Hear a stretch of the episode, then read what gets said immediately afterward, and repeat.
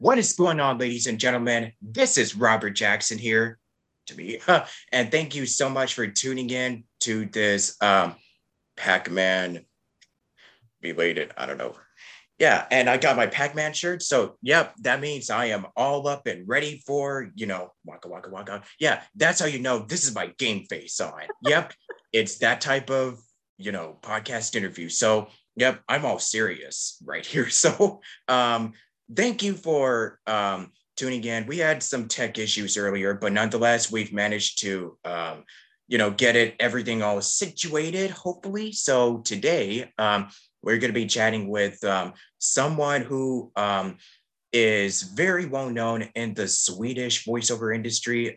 You've heard her on projects like My Little Pony. She's done a lot of other work like Legend of Korra and just a lot of other different properties and shows. I know that she's recently done some other work, which we can't discuss about because NDA. So why am I talking? Ladies and gentlemen, introducing the lovely and talented Miss Anneli Heed. Thank you very much for joining me today. Well, thank you, Robert. Nice to be here. Yeah, I've been wanting to have you on for at least a while or so, but yeah, glad we finally were able to get, you know, today is finally worked out. Yay! Yay. Yeah. Yeah. Would you like to share or just do a little portfolio of all that you've done, what you do, and just, yeah, overall general tidbits and whatnot? Well, that will take a very long time. So I'm not going to bore you with all that, but I've been doing, I've been voice acting for the last, 15 years. And before that, I did a bunch of commercials and stuff. So I've been voice working for almost 20 years, but cartoons and dubbing the last 15 years. And I've been in a bunch of shows and movies and games, and I don't know where to start, really. Maybe from the beginning? Yeah. So I guess pretty much what we're going to get to the first question, which is, so how did this all begin for you? And where did you get your start into the wild, wacky career of that we call the voiceovers? Yes, it is a wacky career. Well, ever since I was a kid, I loved doing voices, and I used to imitate my teachers, and they were not that thrilled about it. So sometimes I got told off and had to go to the principal's office because they thought I was making fun of the teachers while I was just doing research, you know? Trying on their accents like somebody tries on somebody's clothes, you know? And so that got me in trouble. And when I was 6, the only thing I wanted in this world was to get my own tape recorder. Now, a tape recorder, for you who might be slightly younger, is cassette tapes, you know, with just kidding. But I wanted to record myself. I wanted to hear myself say the lines of the movies like Little Mermaid, Beauty and the Beast. So that's what I got. Finally, when I turned 6, I got this tape recorder, and that's what I did. I sat for hours in front of that recorder and just recorded myself saying the lines in different ways, trying them on. And then I was very thorough with a long list of credits. My own credits with only my name in there. So that was how I started with my love for voiceovers and voice acting. And I was brought up in the southern of Sweden, and the voice acting industry in Sweden is in Stockholm. So that was kind of hard to be there, I mean, physically. So when I grew up, so I was like, I really want to do voiceovers, Mom and Dad, I told them, and they were like, oh, well, first off, you have to be a celebrity and you have to live in Stockholm. And I was like, okay, well then, challenge accepted. So here I am, yay. No, it wasn't that easy. It wasn't that easy, but I kind of did. I didn't forget about it, but I focused on, going to university and studying linguistics and things like that. But then in the middle of my studies, I started doing stand-up and started to perform and started to imitate and impersonate. And actually, one day when I was coming out from a performance, I was asked to go to a studio and just leave a generic voice test, and so I did, and I guess I gave them like 30 different voices or something, because I have stayed there since then, and that's 15 years ago. It's amazing. It's a very long story, though. Oh, I can't even imagine, but yeah, it's nice. But it also is a good way to get your name out there. I mean, I guess everybody has to get their start in different fields, because yeah, when you wanted to do like voices for a living, you just kind of wanted to do anything or just everything to make other people laugh. And it's just kind of one of those cases where we're all class clowns, and we move off and just do whatever we do just for amusements and entertainment, I suppose. Yeah, I actually got a prize for being class clown once. Well, I bet you wore that with honor. I did. I was even bragging about it. Like, hey, I'm funny. People say I'm funny. I'm a funny comedian now. Exactly. Aha, I'm a funny comedian now. Yes, that is me. Please humor me. Exactly. I will humor you if you humor me. Yeah. So what's your family like when you decided you wanted to do, like, I don't know, voices and do stand-up and all of that stuff? What's your family like, oh, yeah, we support you 100%? Or were they like, did they have other career? Like, did they want you to go into a different field? Or like, wow, what was their reaction? Because yeah, those are always fun to ask. Yeah, well, they were, I mean, as long as you're happy, you do you, which was really supportive of them. And they were just happy that I could make a living from what I was doing all the time, making sounds. Because I'm one of those people who are never quiet. You know, except when I sleep and when I eat something really, really yummy, then I'm quiet for a second or two. They were like, okay, if you can, if you can make some of this, well then, good for you. We support you. Yeah. So, fast forward. So, your stand-up career. Let's see. Did that also help you when you made the transition into voiceover? Was that like kind of like the starting like point for you, because you did stand-up? So did that also help with the experience and skills that you had, like, you know, doing comedy? Did that also help translate? Did that also help carry with you well into when you're doing voiceover for cartoons and whatnot? Oh, yes, I would say that. I mean, I did stand up professionally for 5 years, like 3 or 4 times every week. And yes. Also, I got to practice my improvisational skills. So yes, that really comes in handy when you're like this recording. It's really good to have a background in comedy, and especially in stand-up, I think, because there you really have to be on your toes, because everything can happen. You have to leave your script. You have to, I mean, something happened. Somebody drops a tray, or somebody says something in the wrong place. Then you have to really think on your toes and pick that up and use it for humor. So yeah, I would say that. Of course. Yeah, because improvisational skills are very important to have when you're creating a character for, like, if it's for an animated cartoon or if you're doing a video game, like, improvisational skills are an absolute must. I'm going to say this right now. It is a lot of fun. Doing improv really helps you think on your feet, and you can really get yourself into a character. Like, just, it's like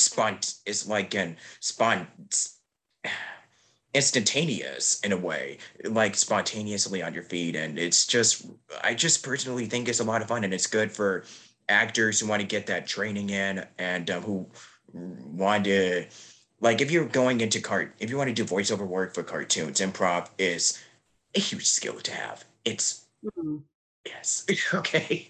Yeah, so you've done all of this crazy, wacky shenanigans.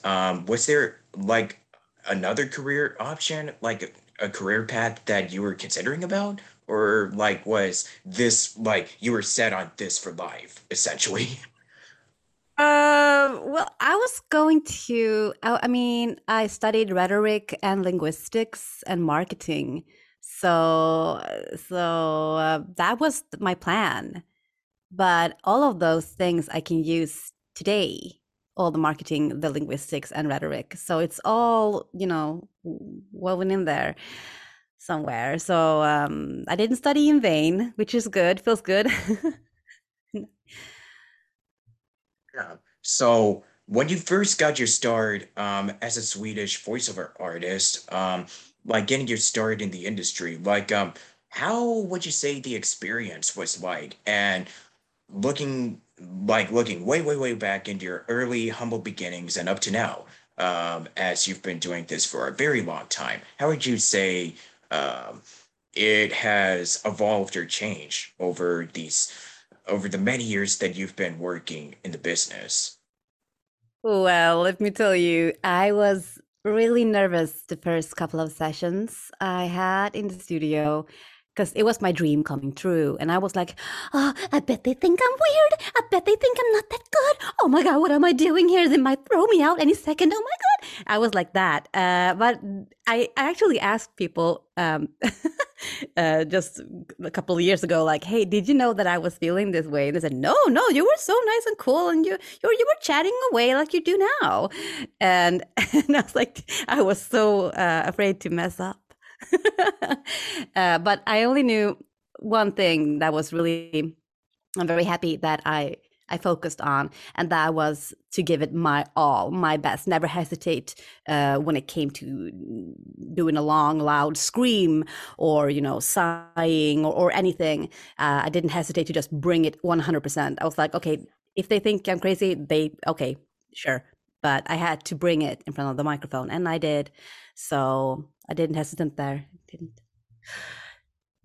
Yeah. And so back when you were still doing the stand-up and moving on to voiceover, did you find the transition to be like incredibly easy, or was it just something that you just had to, there's like a couple of different steps that, or like, did it take you a while to like learn, at least just of transitioning from one area into the next one?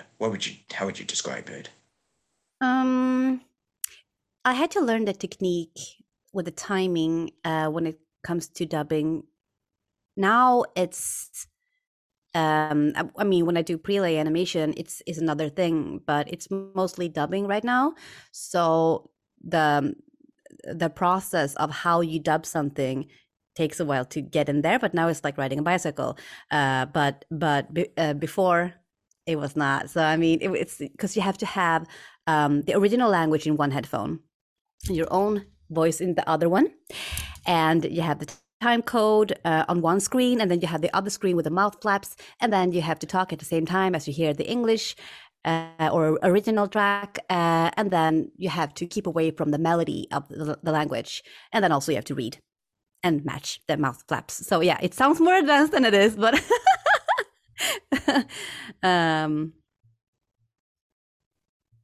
yeah. Trust me, it sounds like it's a lot of work, but if you've been doing this for a long time, as long as you have when you start gaining the experience, trust me, I know it sounds complicated, but it kind of sounds like it's a lot easier than it really is. If we're both working actors, that I know it sounds like it's a lot, but trust me, once you really start getting the hang of things, it gets easier over time. Trust us. Yeah. And especially, if you're musically, if you're a musician or you're a singer, it's even easier because it's so much about the rhythm. So the timing and rhythm is really important. So you could be a really good actor coming from the nicest theater school in the world, and in the studio, it's hard to deliver if you don't have that sense of timing and rhythm. So that's something to also keep in mind. Of course. So, did you actually, okay, this is a fun one I always ask, but did you really expect your career to take off the way it did? No, I didn't. No, because I didn't dare to think of it. I don't think I dared to imagine that this could be what I do. So I'm very, very happy and thankful for it. I'm grateful. Yeah. So, I guess we can finally start talking about, like, you know, some of your voiceover roles that you've done. Out of all of them, and I know you kind of get this one asked a lot, but what are some of your favorite projects and roles that you've done over the years? Oh, there's so many. I can't choose one of my babies. So like choosing your favorite child, I know. It's my animated babies. I have to say, it's a tie between Star Wars and My Little Pony. So you see my dilemma here? I mean, who can choose between Star Wars and My Little Pony? Come on, that's crazy. But it's Star Wars is because I voice Princess Leia, which is the most awesome space princess in all the universes, according to me, biasedly. So yeah, she's extra. She's very special to me to voice, and I've been voicing her in Swedish since 2015. So me and her, we go 7 years now. And then My Little Pony, well, that's a chapter of its own, I think. There's so much to talk about. I did a My Little Pony Generation 3.5, where I voiced Scootaloo, and then I was 55 or more characters in My Little Pony Friendship is Magic, Generation 4, and now I'm in Generation 5, and I'm Izzy Moonbow. Nice. And do you have like any voiceover artists that you also just admire, if not for like being inspirations or influences on your work, but you know, you're really good friends with, and you just like to give a good old shout outs to like all the folks that you've worked alongside with in the industry? Yeah, because you could just give shout outs. Go on. Okay. So I haven't met her in a couple of years now, but Tabitha Saint Germain in Canada. Hey, I want to make a shout out to her, and also to Andrea Libman, and there's so many of them. The original cast of My Little Pony: Friendship is Magic that I have met in different conventions.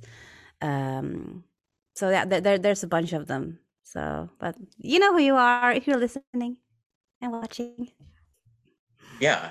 And for My Little Pony in particular, so like, were you familiar with the show before you actually started working on it? Yes, I were. I had a lot of ponies from when I was a kid, and I never threw them away. So I had them. I had Lemon Drop, and I had the stable, and I had Spike that I ended up voicing. So that was really special to me, because when I first got the call about My Little Pony, they asked me to come in and read for the role of Spike. This was like 12 years ago or something. I'm not really sure if I did read for him or if I just. Well, I can't remember. And I was like, oh, it's My Little Pony. Oh, yay, finally I get to be one of my, you know, little horses. But then I arrived, and they were like, okay, so you're going to be the only boy on the show. In the beginning, there was only one guy. And I was like, okay, still fun, because I do a lot of boy voices as well. So I was like, okay, still fun. It's a little guy dragon, but hey, it's still in the show. And then after a couple of episodes, some more ponies were added to my list, and then more and more and more. And then I ended up with a lot of different ponies with different voices and personalities. So that was so much fun. But I think Spike is the one, and also Spitfire. That is actually the one on my little shelf here. She's also very special to me, because she's the reason, that pony is the reason that I got to go on several amazingly arranged roadie conventions around the world. That's amazing. Because especially for the Generation 4, like the franchise just really loaded in popularity. Like, if I'm going to go back to, I mean, I am, right now I'm 22 right now, and I'm turning 23. So back when the show first came out, I think I was like 10 or 11 when it first started. And and then, like, I keep seeing a lot of, okay, so this is funny because back when it first started, because I was watching a lot of Nickelodeon and Cartoon Network and Disney Channel at the time. But then over on the internet, while I was doing schoolwork, I would just see all of these drawings of My Little Pony. Just, it was everywhere, like literally everywhere. And I was just like, what is going on?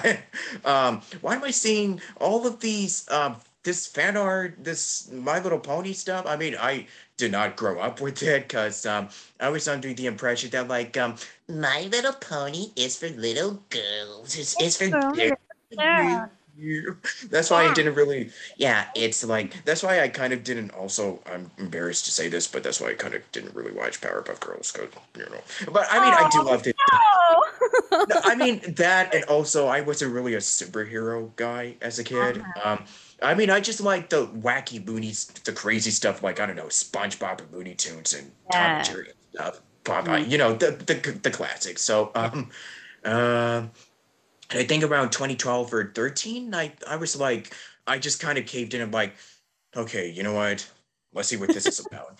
Yeah, give in. I think the first episode, I don't remember. Oh, actually, I think it's the one where Rarity it's the one with the diamond dogs. I think that was the first one I watched. And then ever since then, where she gets kidnapped by those dogs and then Spike has to come to the rescue. Yeah. Like that episode. That was the first one. That was my first episode. That's a good one. Yeah. She's like, oh, it's Jamie. Oh. He's just whining and breaking him down with the whining. It's a funny one. Yeah, I love Tabitha.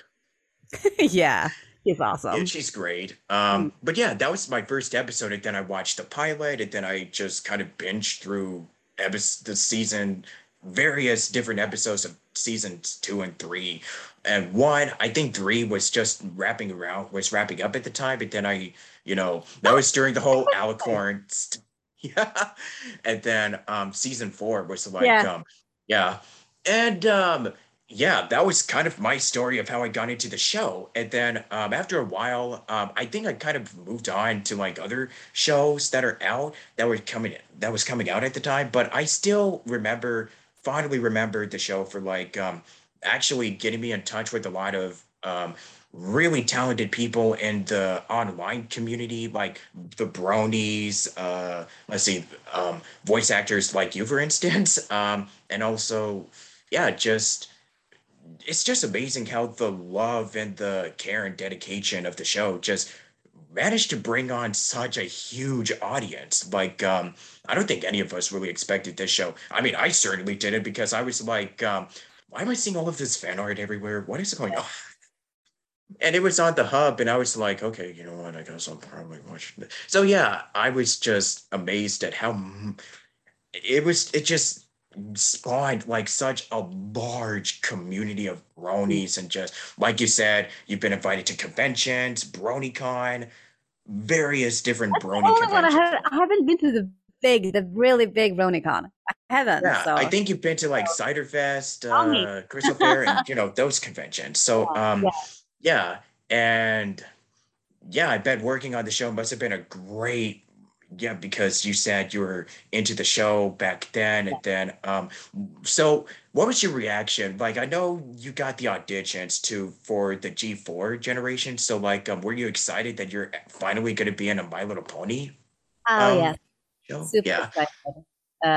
So that was amazing, just to get because these voice acting job, you can never apply for them yourself. You have to be lucky to be in the casting director's mind, and you don't even know who's casting anything. So it's just, they call you. If they want you, they call you. So I'm just very happy when my phone rings. So yes, I was super excited and not that nervous. I mean, I don't even remember if I did casting, because Spike was not considered to be one of he was not main 6. So he was just like the 7th role, I think, in the I'm not sure if I even had to audition for him, but I think they wanted somebody, preferably a comedian with the timing, the comedic timing, and also somebody who could do a little guy's voice. So that's why I got him, I guess. That was thrilling. I was super happy. I love Spikey. Is that testosterone? So yeah, I mean, I've been doing that voice for him for 10 years. And then whenever I'm asked to do a similar voice for another little boy character, I'm like, I can't do that. That's Spike's voice. I mean, I just shouldn't. And then I do it. You just do it anyways. Yeah, I do. I go against my... but I was Sweetie Belle. You know, the one of the Cutie Mark Crusaders. The little one with the purple hair. The really nice mane. And then I was... Queen Chrysalis with all the, she had this turquoise hair and the broken down hooves. Very cool.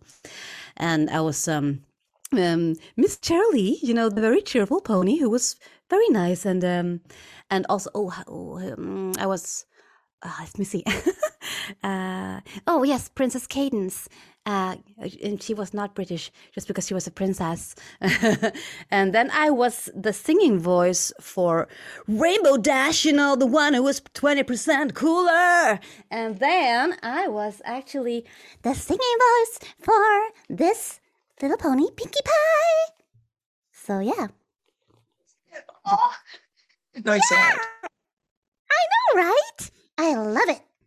So that was, I loved singing as Pinkie Pie because then I get to sing all of those really upbeat, crazy songs. And I love the music. I mean, Daniel Ingram and his colleagues did a really amazing job on the songs for the show. It was a joy anytime I came into the studio. And I was like, am I singing today? Am I singing today? And they was like, yeah, you're singing today. Yay! So maybe I should leave this on. Maybe I should. Yeah, it makes you look. It has that colorful, that vibe, and it would make you look even more cheerful. And I'm seeing a lot of pink today. Yeah, and of course you were Spitfire on the show. Exactly, and she was like very much because I tried to make her very. I mean, because she's in the episode 26 of the season 1. In the finale, The Best Night Ever. And she was very, I wanted to make her, she's captain of the Wonderbolts. She's very cool. So I wanted to make her a little bit sassy, like with this kind of thing going on in her voice. And I said something about an apple pie. And that was what happened. I just said apple pie. And then somebody animated. No, they didn't animate, but they cut that scene together with Fry from Futurama reacting and drooling and fainting. And that was that. Yeah. So you voice characters like Spike, Sweetie Belle, Cheerilee, Spitfire, Photo Finish, Pound Cake, Cherry, and Rainbow Dash. And also you've done some other bajillion different characters. Like if I list off every role that you did, I think we'd be here for like another 30 minutes or so. It's just really nice and it's so cool. And did you honestly expect the show to like really explode the way it did? I think nobody did. Yeah, like I said, nobody did. Yeah, it was a very pleasant, amazing surprise, and I'm still amazed over these years that all of us got to experience. And I hope that G5 is gonna be similar. It can't be the same, I think, but I hope it can be similar. And also I was very surprised. I thought that I was not going to be in Generation 5 at all, since I had so much to do with the Generation 4. So I was very surprised when I actually had to come in and do a voice test for her. And I was like, because I saw a picture of her. I think there were pictures online, and my friend showed it to me. She says, "Look, it's you. It reminds me of you because she has the same hair. I don't know, because I have blue hair. No, but she was like, oh, this just looks like you." And I was like, okay, well, sure. And she's like, oh, I hope you get to do this one. And I said, I don't think I will even be in the project. So, but then I was called up and I came in there and I saw it was this purple pony with blue hair, this unicorn, and she is very energetic and happy and friendly, and she's all up here, which I love to be. So I did my audition, and I thought, this is too good to be true. I will not get this role. I will not get this because that is too good to be true. And then I found out that I got her. So I mean, I haven't been that happy in, I mean, I was so happy. Yeah, and congratulations, by the way. Thank you. So I can still be in the pony universe. Yeah, so let's also talk about conventions, because you've been invited to a lot of them. So what do you really enjoy about the whole convention experience? And what have been some of your, like, favorite memories or interactions you've had with fans, and just, you know, just your favorite everything about going to cons and just your overall experience? Favorite everything. I love my favorite everything. Well, it's meeting all of the people. That is the most fun for me. I love meeting new people, and the creativity is just amazing, as we talked about before. The art and the music. I love the music that they make. And I even performed with a couple of really, really amazing Brony musicians. And I mean, all the harmony that is there. I mean, it's a certain feeling. You go in and everybody, it's very friendly and open-minded. Everyone's included.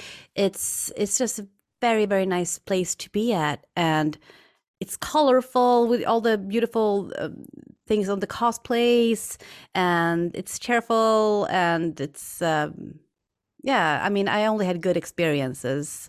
It didn't matter if it was in the US or in Europe, or, I mean, very, amazing people, lovely people.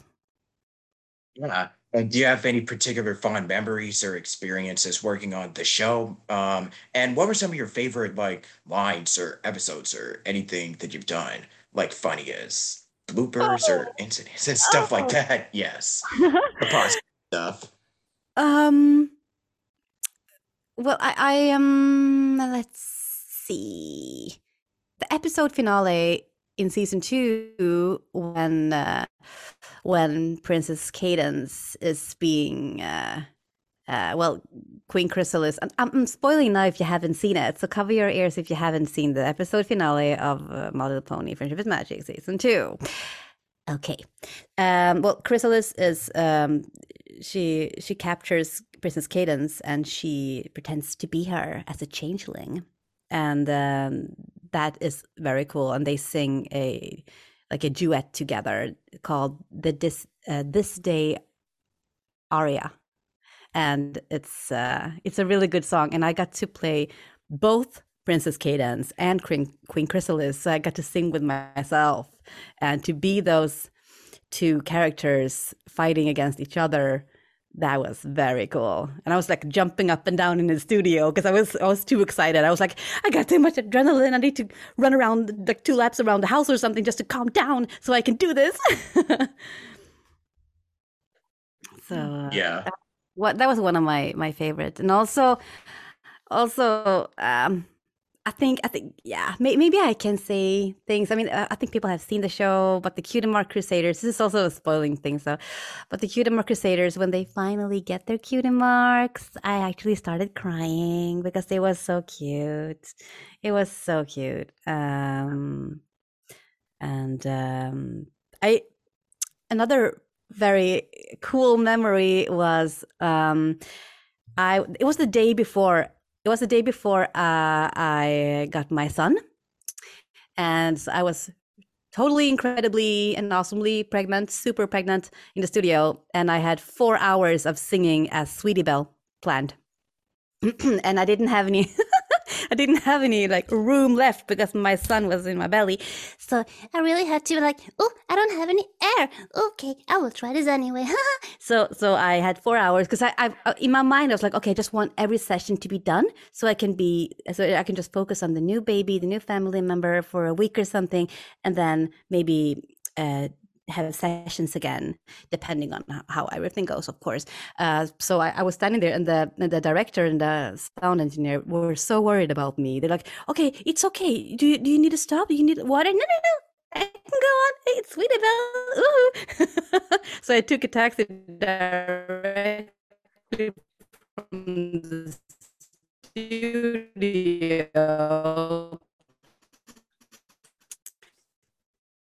to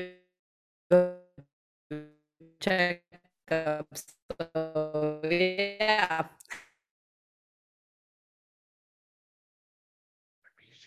Yeah. Yeah, it's just really interesting. Oh, hey. Okay, so how long did you? I have no idea what just happened. But yeah, what were you saying about the studio session?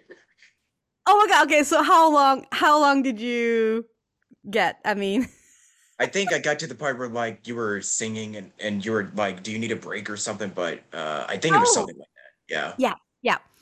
Okay. So can just repeat it if you like. No.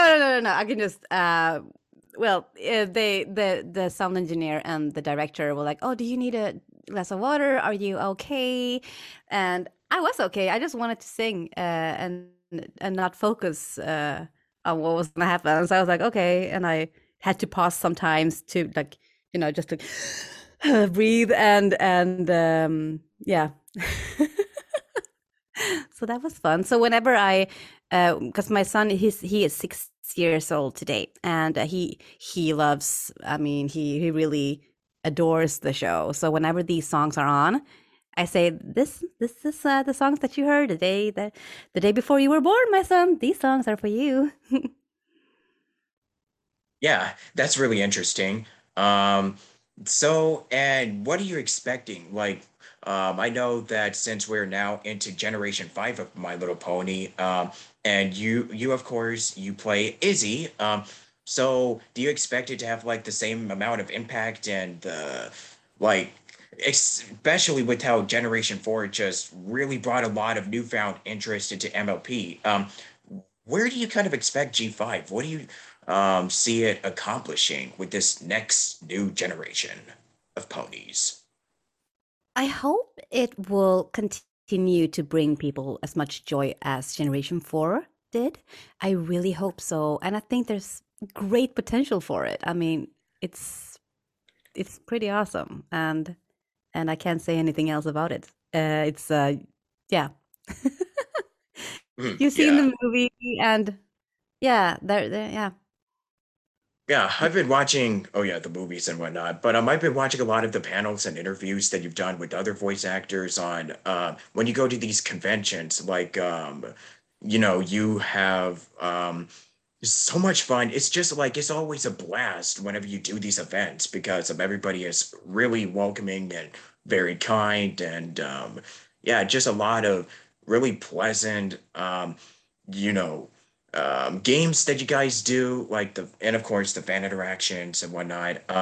I can't really speak for everyone, but it just seemed like it's the conventions that you go to, everybody is just having a grand jolly old time, and that's really the best feeling that you could possibly have when you go to these events.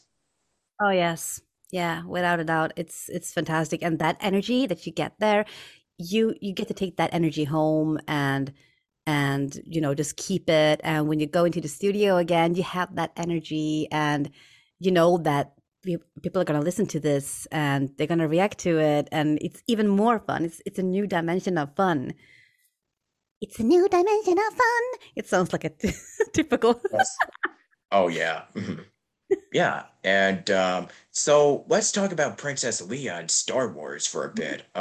So what's that also like? Did you audition for Leia, and how is the audition process like? And your experience working on the show, and if you've gone to like any Star Wars conventions, you could just please share about any possible future like upcoming stuff that you're going to be doing with the Princess of the Galaxy. Well, first there was a very, very secretive casting call. I got a call and they said, "Hey, can you come in for something?" But we can't say what it is.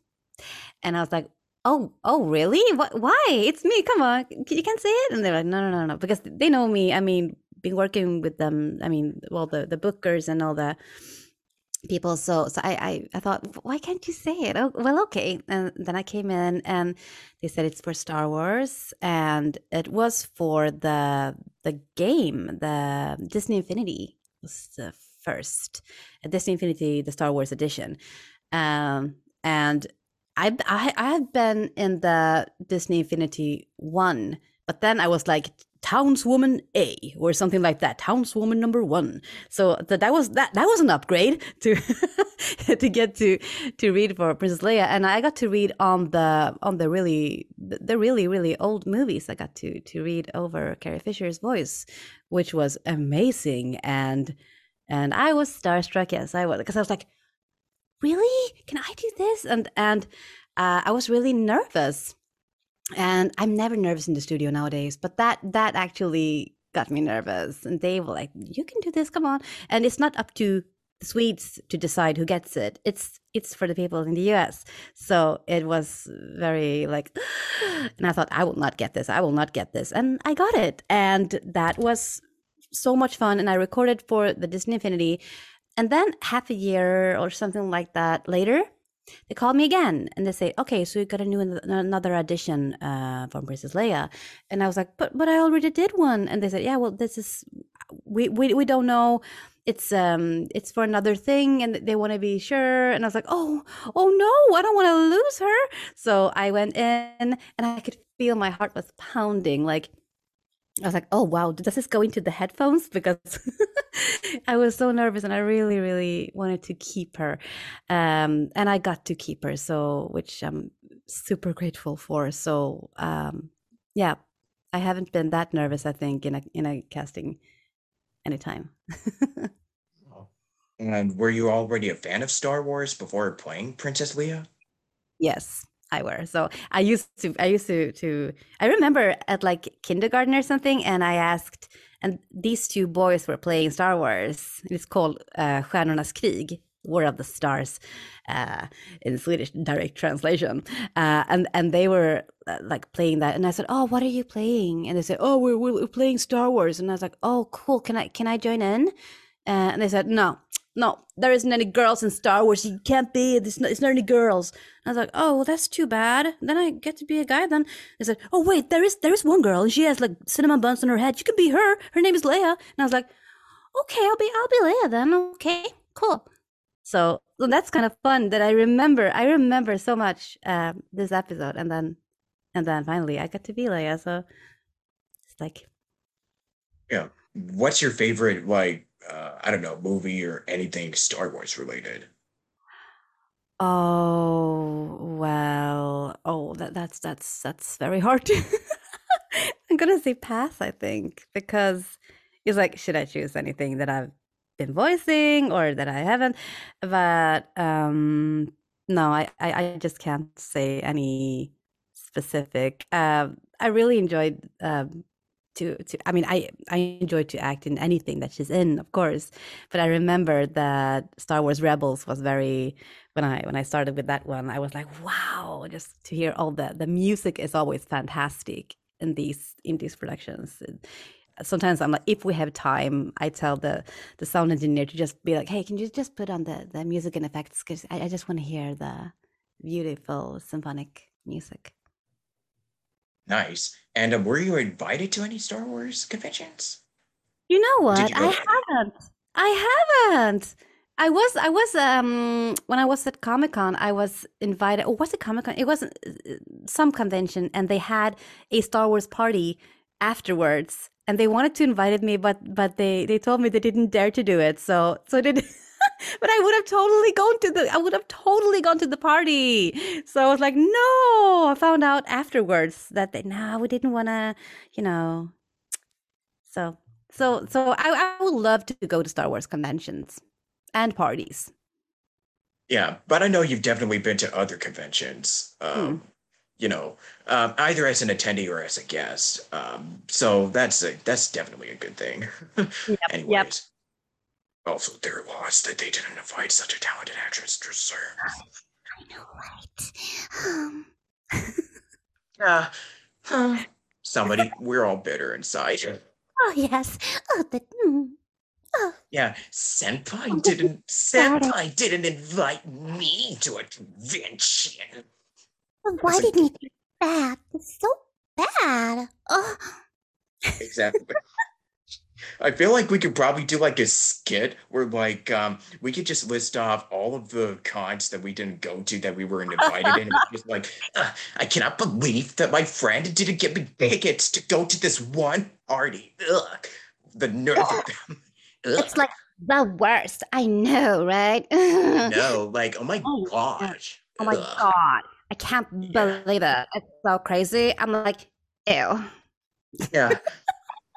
I'm going to pretend like they totally invited me anyways, and I'm just going to crash anyways because I just wanted to be there just to show up for, I guess, have a good time. Yes. Yeah. Okay. Or just take a selfie. Yeah. Yes. Post it on TikTok. Yeah. Or just do like, let me just take like a little selfie stick and then just record a video of me just quoting Pinocchio. Father, why can't I leave on my own? I have the whole world to see. I actually did that on TikTok recently. You did? Oh my gosh, and I posted. Yes, amazing. Because people are like doing the trend, like where they're like, you know, syncing to the new Pinocchio movie that came out with Pauly Shore, and it's like, everybody was like, you could just tell how much fun they were doing too, like especially when he hits the I can imagine. Yeah, it's like, Father, I want to. Oh my God! I want to be a real man. I got the whole world to see. Are you actually going to see it though? Yeah. Now I have to. I mean, Pauly Shore. I didn't know that he was still doing. I mean, he was like. Yeah. I love to watch his movies when I grew up. I love to watch Encino Man and a lot of other movies. And I thought he was so crazy. And my friends didn't get it. They didn't get it. Can you understand? I didn't get it. Oh, yeah. And I didn't even get Beavis and Butthead either. I did. I think I know people have seen it because like it is one of those movies where it's like, oh my gosh, this is kind of ridiculous. It's terrible, but oh my gosh, this looks so funny. I think I might watch this just to see how much of how hilariously bad it is. And I've heard so many between bad and good, you know, it's a really fine line between if it's terrible or amazing. So it's legitimately terrible or terribly amazing. Yeah. You never know. Huh? Yeah. So, and it says you're also an actual play RPG podcaster on Sweden Rolls. Tell us a little about that. Roles. Well, we are we're five actors and one GM, and we play Dungeons and Dragons and the games from the pre-league, like Tales from the Loop, that is now a TV series on Amazon. And also, I mean, we go to conventions as well, and we play live shows. So we're like Critical Role, but we're not Critical Role, but we're like Critical Role. Critical Role is pretty huge. And they even have their own animated series now, which I've heard amazing things about. I haven't gotten around to watching it. No, I think it's Legend of Vox. Sheena. Yeah. I haven't seen it, and I kind of promised because I met Matt Mercer on this convention, and I kind of promised. Yeah. So yeah. I don't think I've met any of them. Well, I hang with I've been to cons, but I haven't been to the ones where they were guests in because I only go to the ones that are local here in like Los Angeles and Southern California. Yeah. Well, yeah, I haven't been to a convention in Southern California. I can't even speak. I'm from Sweden. I can't speak English. No, but I would love to go to a convention in California. So yeah. You hear that, folks? All you have to do is contact and just continue to bug the convention organizer, saying, "Hey, we want this person at your convention. Do it." Oh, wear his hat. Yes, I might even auction it out. No, I couldn't. Oh, maybe I could. I don't know. Maybe, but anyways, back to Sweden Rolls. Yeah, so we're going to two conventions. It's in Sweden. We're going to a convention in Skellefteå. It's called Nordsken. We're going there end of May. And we're going to the medieval week in Gotland in the beginning of August. So that's going to be fun. And we really look forward to it. And we're going to play some amazing games. And I'll also be there for Q&A session about voice actings. And yeah, it's going to be so much fun. And we actually, all the tickets and everything are booked. And it's, yeah. So that's like today, everything was finalized, like where we're going to live, how long are we going to stay and stuff like that. So that was nice to get that email. Hey, everything is done now. We're like, okay, thank you. Looking forward to it. Plug, plug, plug. Yes. So yeah, let's talk about you being a musician and being a singer and a songwriter and all of that music stuff. So, yeah, how did the whole interest of you wanting to get into, music and did you always bet you must have always also had a passion for music because like you mentioned, you were the singing voice for Rainbow Dash and other characters on MLP. So yeah, so I bet it's something that's really near and dear to you and you also decided to pursue music as part of your passion? Yeah. It's always been with me and it's yeah, I mean I started playing piano really young and I can't anymore though because I kind of forgot. I don't know, the voice acting took its place I guess, but I still sing. I sing everything from jazz to opera and it's really something I don't even think of when I do it. I always sing. I always like walk around and sometimes I have to be like, oh, I shouldn't sing out in public, like walking around. It's not loud though, but it's just, yeah, but I started writing songs a long time ago, like 20 years ago, 25 something, but I didn't release anything because I was like, no, I'm just, it's just for fun. I just dabble. And then I went to this songwriting camp in Spain a couple of years ago. And then it really set off and I met people. And I was so sure when I went there that, everybody here is going to be so much better than me in this. But I'm going to take a chance because that's how you grow. So I forced myself to sign up. I forced myself to go there. And when I arrived, I found people that I really connected with on a musical level. It was fantastic. It was evolving and I came home from there from a week of songwriting with a bunch of new songs and we recorded them and we released a couple of them. So I mostly I do top lining, so I do the lyrics and the melody that goes and then I sing also mostly because I want it done the way I hear it in my head. That's why I sing it.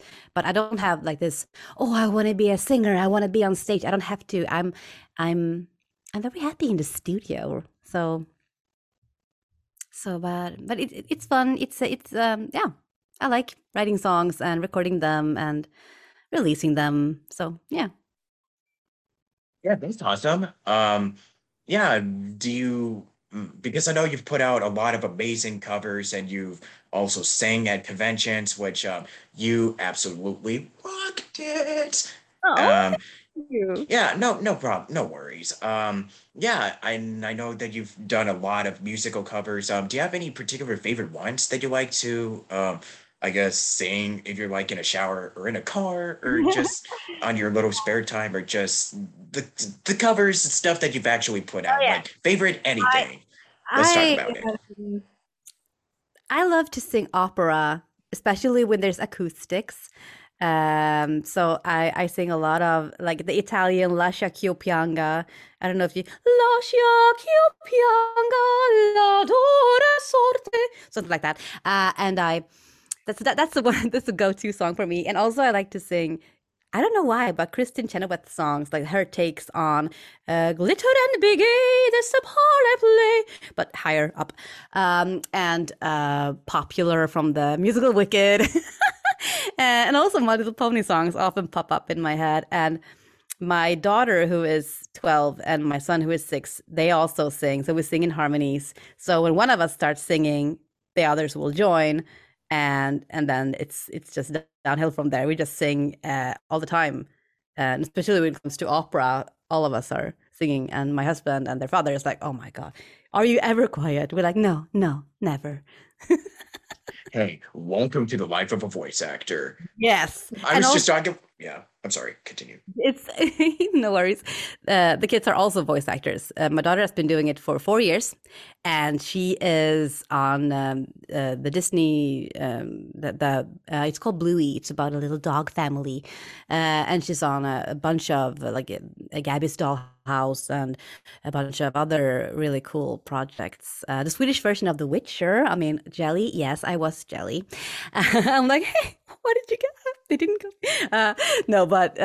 So that's, and my son is just starting. So, but yeah, they really enjoy it. And I'm always like, hey, if you don't like it, you shouldn't do it. But if you like it, then you have to ask yourself, because you learn so much when you take a chance. And that's something I really want to give my kids. So I'm like, they were like, I want to voice like that as well. Can I come to the studio and do that? Can you ask them for me? And I'm like, no. You have to ask them yourself.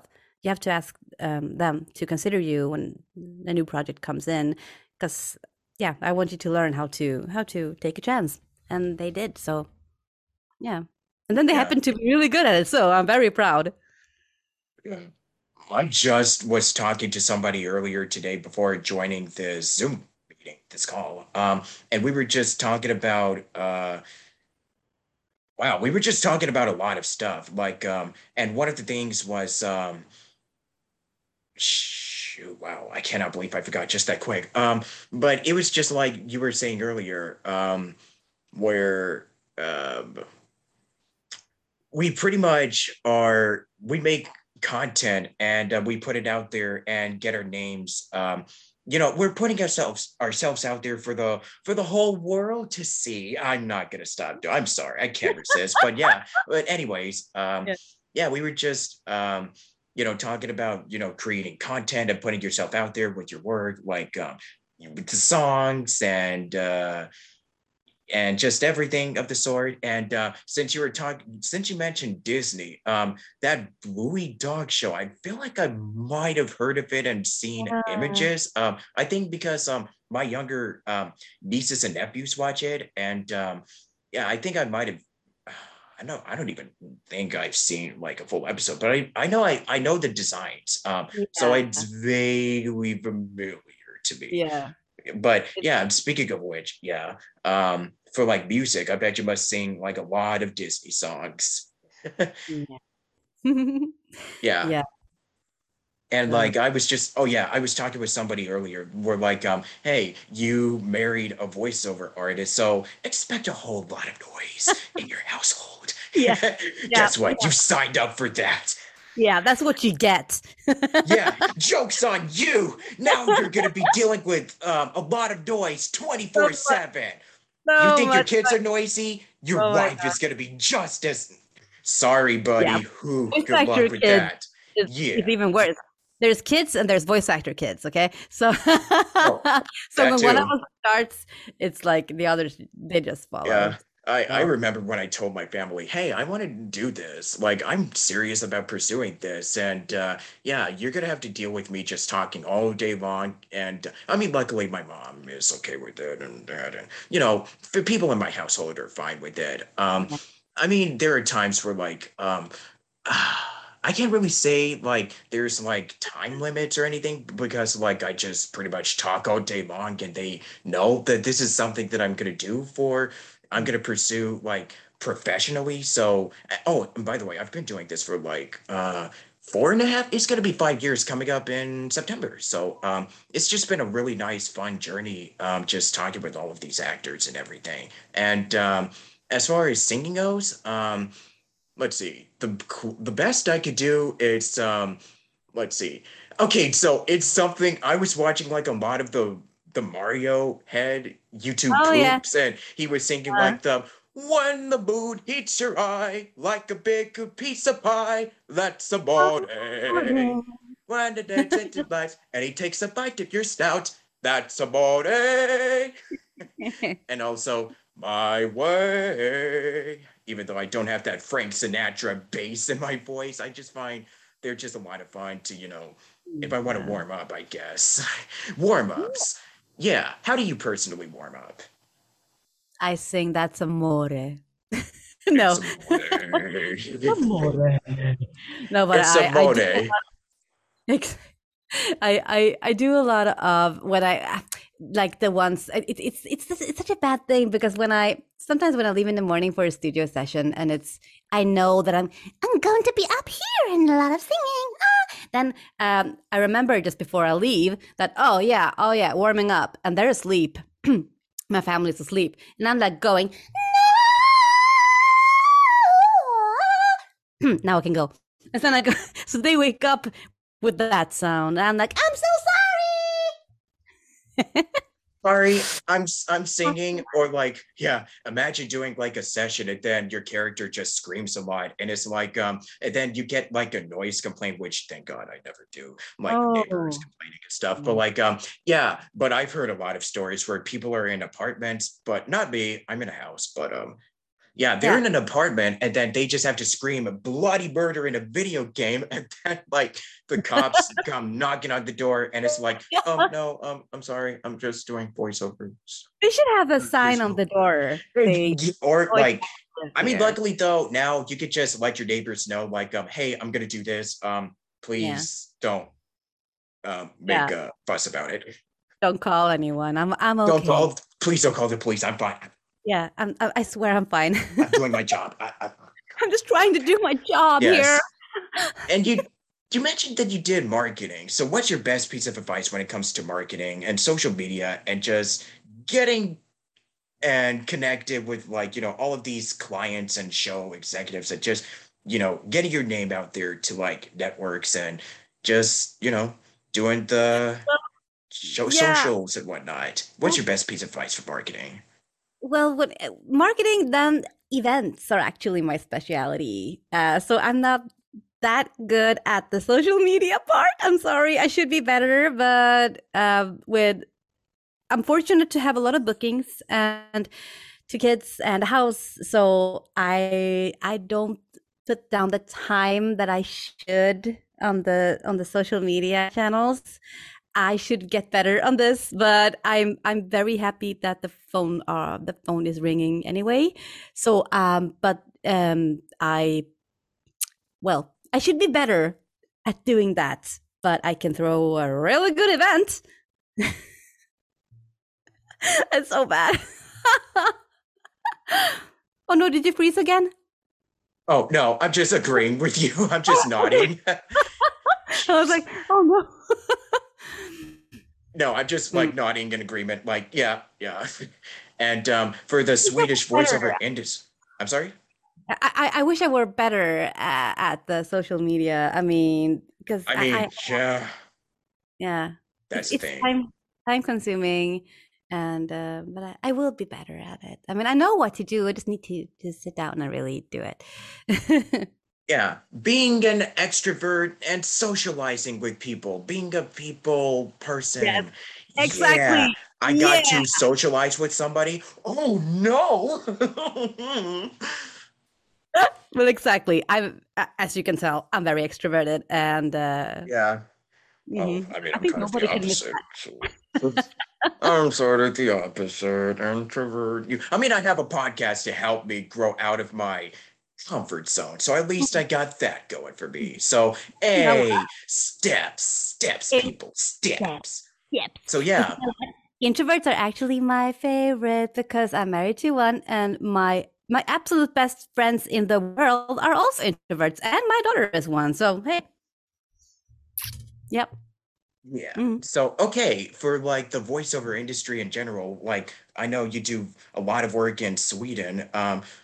I know that, like, with the pandemic, remote recording has become, I mean, like, people have been recording from their homes since, you know, maybe even before the pandemic, but, like, after COVID, it's, like, it just kind of rose up exponentially, and, like, the voiceover industry just keeps growing, and it's just, like, changing, like, constantly. So, yeah, would you say that, like, I don't know, for you, do you personally prefer recording from home or being in a studio? You're asking the extrovert here. I want to go to the studio. Because they have, I mean, I get to meet people, I get to drink their coffee, and I get to be in those really nice studios with all the nice equipment and good microphones. And, you know, yes, I love going to the studio. I love even traveling there. I live slightly outside of Stockholm, so it takes me like 1.5 hours or something to go into the studio, but that's fine because that's me time. So I get the chance to just sit and look out the window and think about stuff. And no, I totally look down to my phone. Oh, okay. I listen to audiobooks and I'm on my phone.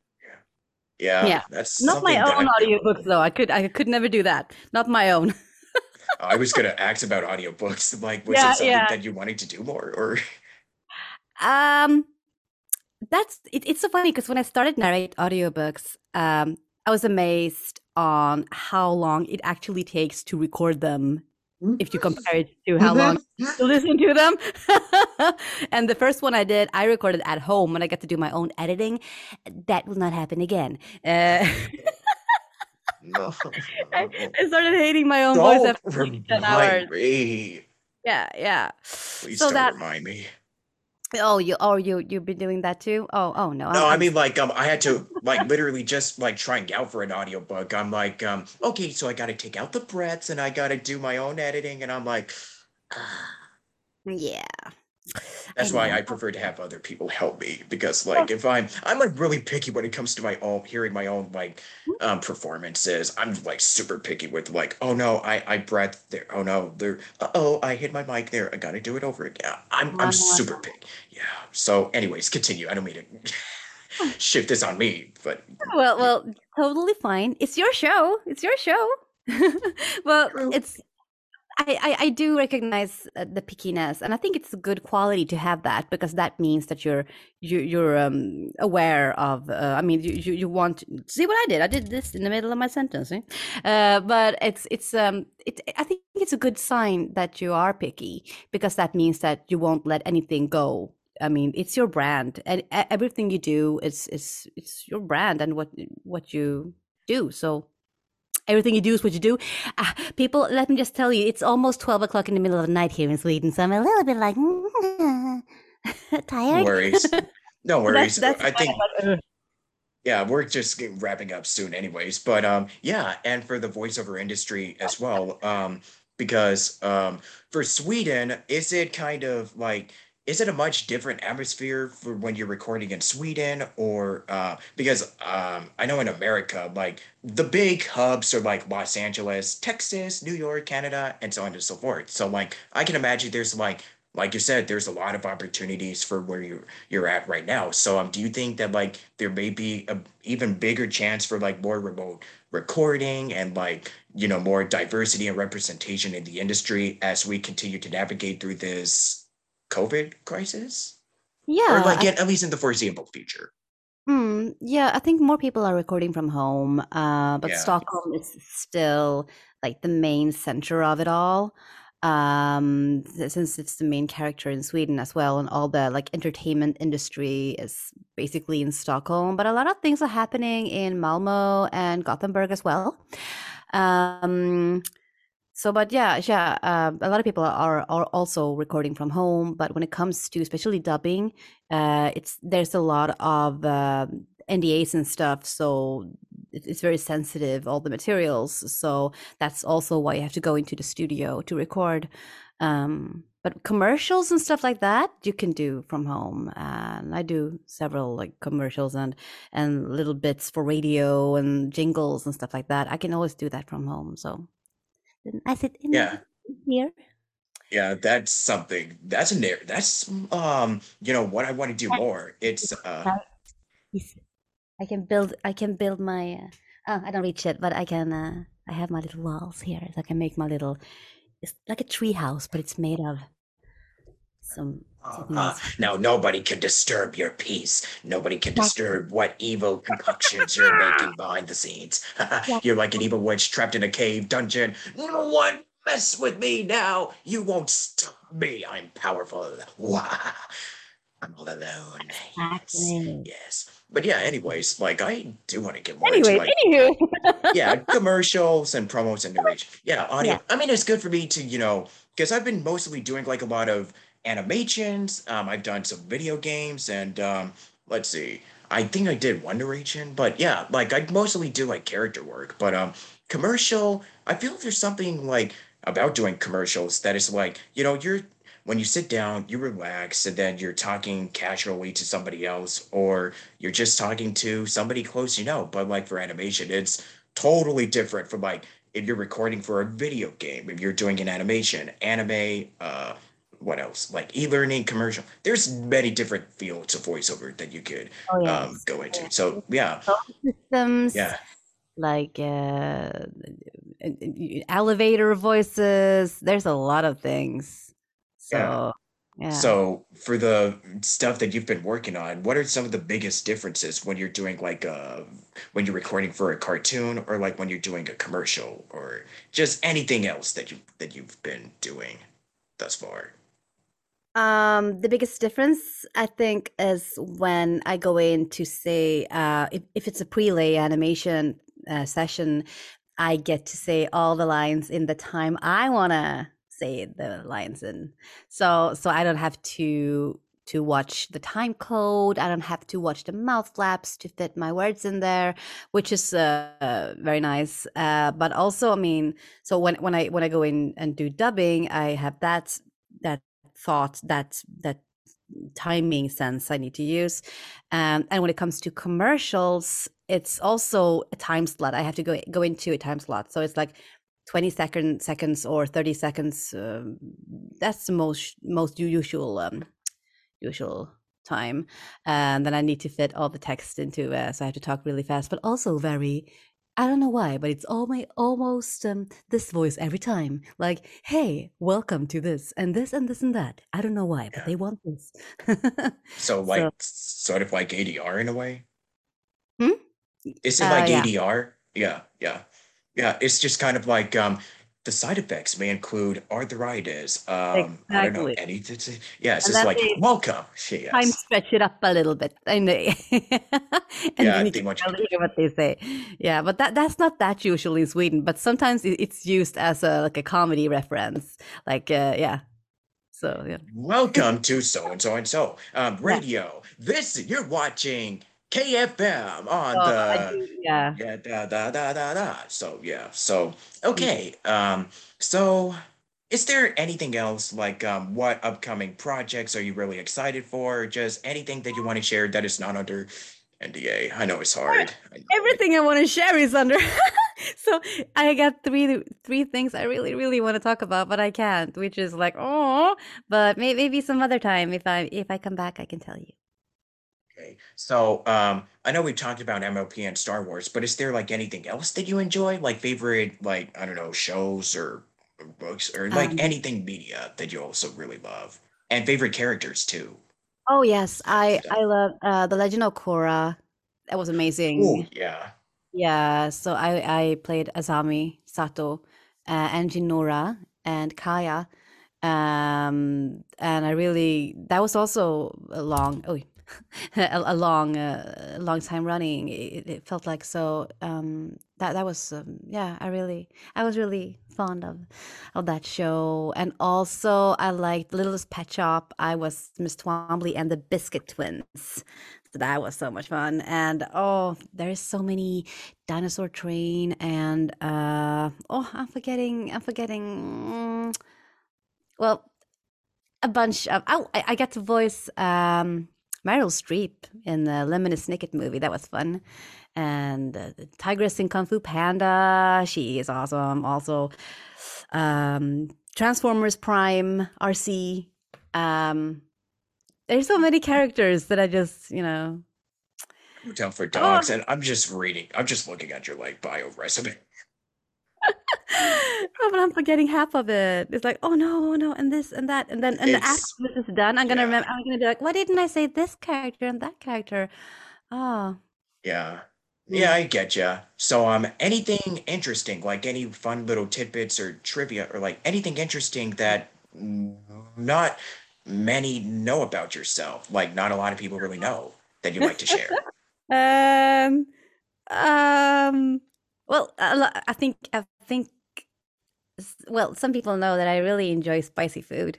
I love Tabasco. Hey, me too. Let's go. Yes. When I was at an MLP convention in New Orleans, and the last day before I left, I found out that that's where they make Tabasco. And I was like, no, I can't go now. I need to go to the factory, and I need to visit this magical place when they make the best, you know. So but I couldn't. So next time I really want to go to New Orleans again so I can eat Tabasco. Yeah. I got to ask you this. What's your favorite food? What's your favorite dishes? Just anything spicy. Meat with hot sauce. That's the best. That's a really good steak, and preferably steak on my steak, like a double steak, and then drenched in hot sauce. That makes me a lucky, lucky lady. Oh my gosh, I eat spaghetti with hot sauce. I'm just now starting to get into it because my sister eats it with, the Tabasco sauce. So I'm like, oh no, now she's got me into trying this now. Mm. And I used to eat what? Oh, okay. I was going to also say, I made a tweet. I posted something like this a while back because it's kind of I just post whenever I have something fun. I just to show that I'm a real person and not just marketing stuff. But I posted hey, does anybody remember watching the Rescuers movies from Disney? And I also posted one time I had a bag of hot Cheetos and I drank soda before going into a booth. And no! But I still got cast for something. Yeah. Okay, good. That's for some reason, I don't. The recipe for surprises. Yeah, and I also don't actually warm up very often, and I quote memes a lot, so that keeps my adrenaline rushing. So there you go. That's a fun little trivia personality trait about myself that I can share on here. Yeah. I quoted it as VO sins because I know that people say oh, drink plenty of water and you need to stop. No, I want to hear some stuff that, you guys are following the VO etiquettes. I want you to expose yourselves. Oh my goodness. Because yes. They say that you shouldn't drink coffee or caffeine. You shouldn't have coffee before you go into a session. I don't know, but I drink coffee in the studio. Yeah. And you still sound great. Yeah. Thank you, Tiger. I mean, I just can't imagine myself drinking caffeine. Otherwise, I think I'll probably just crash in the middle of the day. I had Kool-Aid once, and I did just fine. Yeah. But no, I just don't really like caffeine. That's just me, though. I don't really drink tea very often either. So for me, it's soda, water, and I used to drink milk. But yeah, I think I just mainly drink water now, especially since we're in the middle of a heat wave at the time of this recording here in LA. So yeah, gotta keep myself hydrated. Yeah, in April. Oh yeah. Be hydrated. I just wish that it would just start getting hot around June or July. But hey, climate change is real. Some of that heat because we still have snow here, so the spring is slowly getting here. So there's still snow. So I'm I just don't want snow. I want spring now, like yesterday. Can we have some of that snow, please? I really want snow. I prefer cold over hot. That's just me, though. I used to prefer hot over cold, but I'm no. I cannot, sorry. I kind of changed over time. I'm a very particular person. So, yeah. Would you say that impersonations can also help create original characters? When you're creating a character, we talked about improv. Do impressions or impersonations help you when you're voice acting? I would say, yeah, because I can get inspiration from old neighbors or somebody I heard at the subway. I can take that and be okay, maybe I can use this here and this and say, hey, can we try this accent? Can we try this dialect? Can I? And sometimes they say yes, and sometimes they say no. And if they say no, I say, pretty please. And they say, okay. Most of the time. Yeah, I feel it's a lot of fun to just whip out a celebrity impersonation and just use it in an audition. I actually auditioned for because for my range, I mainly do like young protagonists or like the guys next door, just like people that are like around the teenage young adult age range. But like I've auditioned for like elderly, like men, old ladies even. And for one of them, I kind of wanted to do a little Robin Williams, Mrs. Doubtfire. Ooh, you little sleepy bee.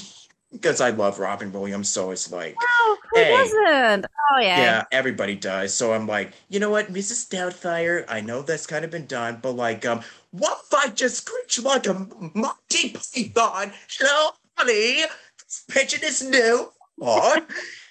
God made his maker. This is an expat. So Monty Python, it's just really fun going up, looking up older references and just use that in an audition. And then if they ask you to change it up a bit, then you're just creating a character, original character. And it's really fun to do. I know people look down upon like impressions don't really, I mean, like it is about, I mean, it is acting. You're performing, you're bringing a character to life, but if you find something that you really like, and then you hear it on TV or in a show or in a cartoon, and you're like, I'm going to use that. Thank you for the inspiration. Mm-hmm. And then you take it, and then you kind of tweak it around a bit. Yes. I'm sorry? You make it your own version of it. Yeah, you make it your own version. Yeah. And then that's what you do for, like, your D&D series, correct? Oh, yes. Oh, yes. There's a lot of it there. Okay. Yeah, so that's really fun. Any last piece of advice that you have for people, and where do you see? Oh, that's a long one. Okay. So should we do that one then? No, I mean like any last piece of advice, and then where do you see the future of the industry and everything in general? Oh well, last piece of advice is to get to know your voice, get to know your range, and just practice and record yourself as much as you can, and practice on different accents and tones and just try to see how low you can go and how high up you can go, so you can play around with that, and also try to twist it a little bit, try to get inspiration from your neighbor or your teacher or somebody's barking dog. And where I see myself in the future, well, I pretty much like it as it is now. I would like to. I'm in the mood for playing like a really bad villain lady. That would be fun. I love doing that, and that was a year ago or something last time. So yeah, I'm totally up for that. So. Yeah, and your dream parts, which I think you kind of talked about. Oh, my dream. Oh, that is so hard, because I'm already voicing Princess Leia in Star Wars. I mean, that's like the dream for me. So, but I don't know. Anything really sweet is always funny. You know what? The more cartoonish and crazy they are, I love it. I loved when they going up in the air and with the spin around, like all of that. I love that.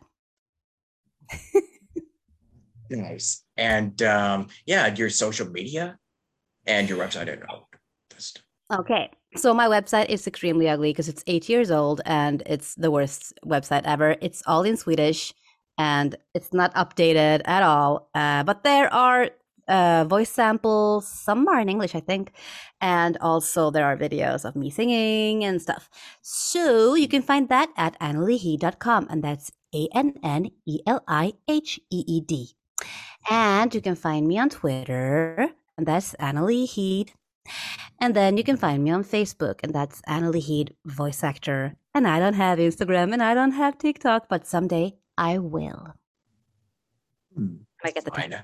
Yeah, when we have the time, because we're always busy. So super busy. I have to squeeze it into my schedule.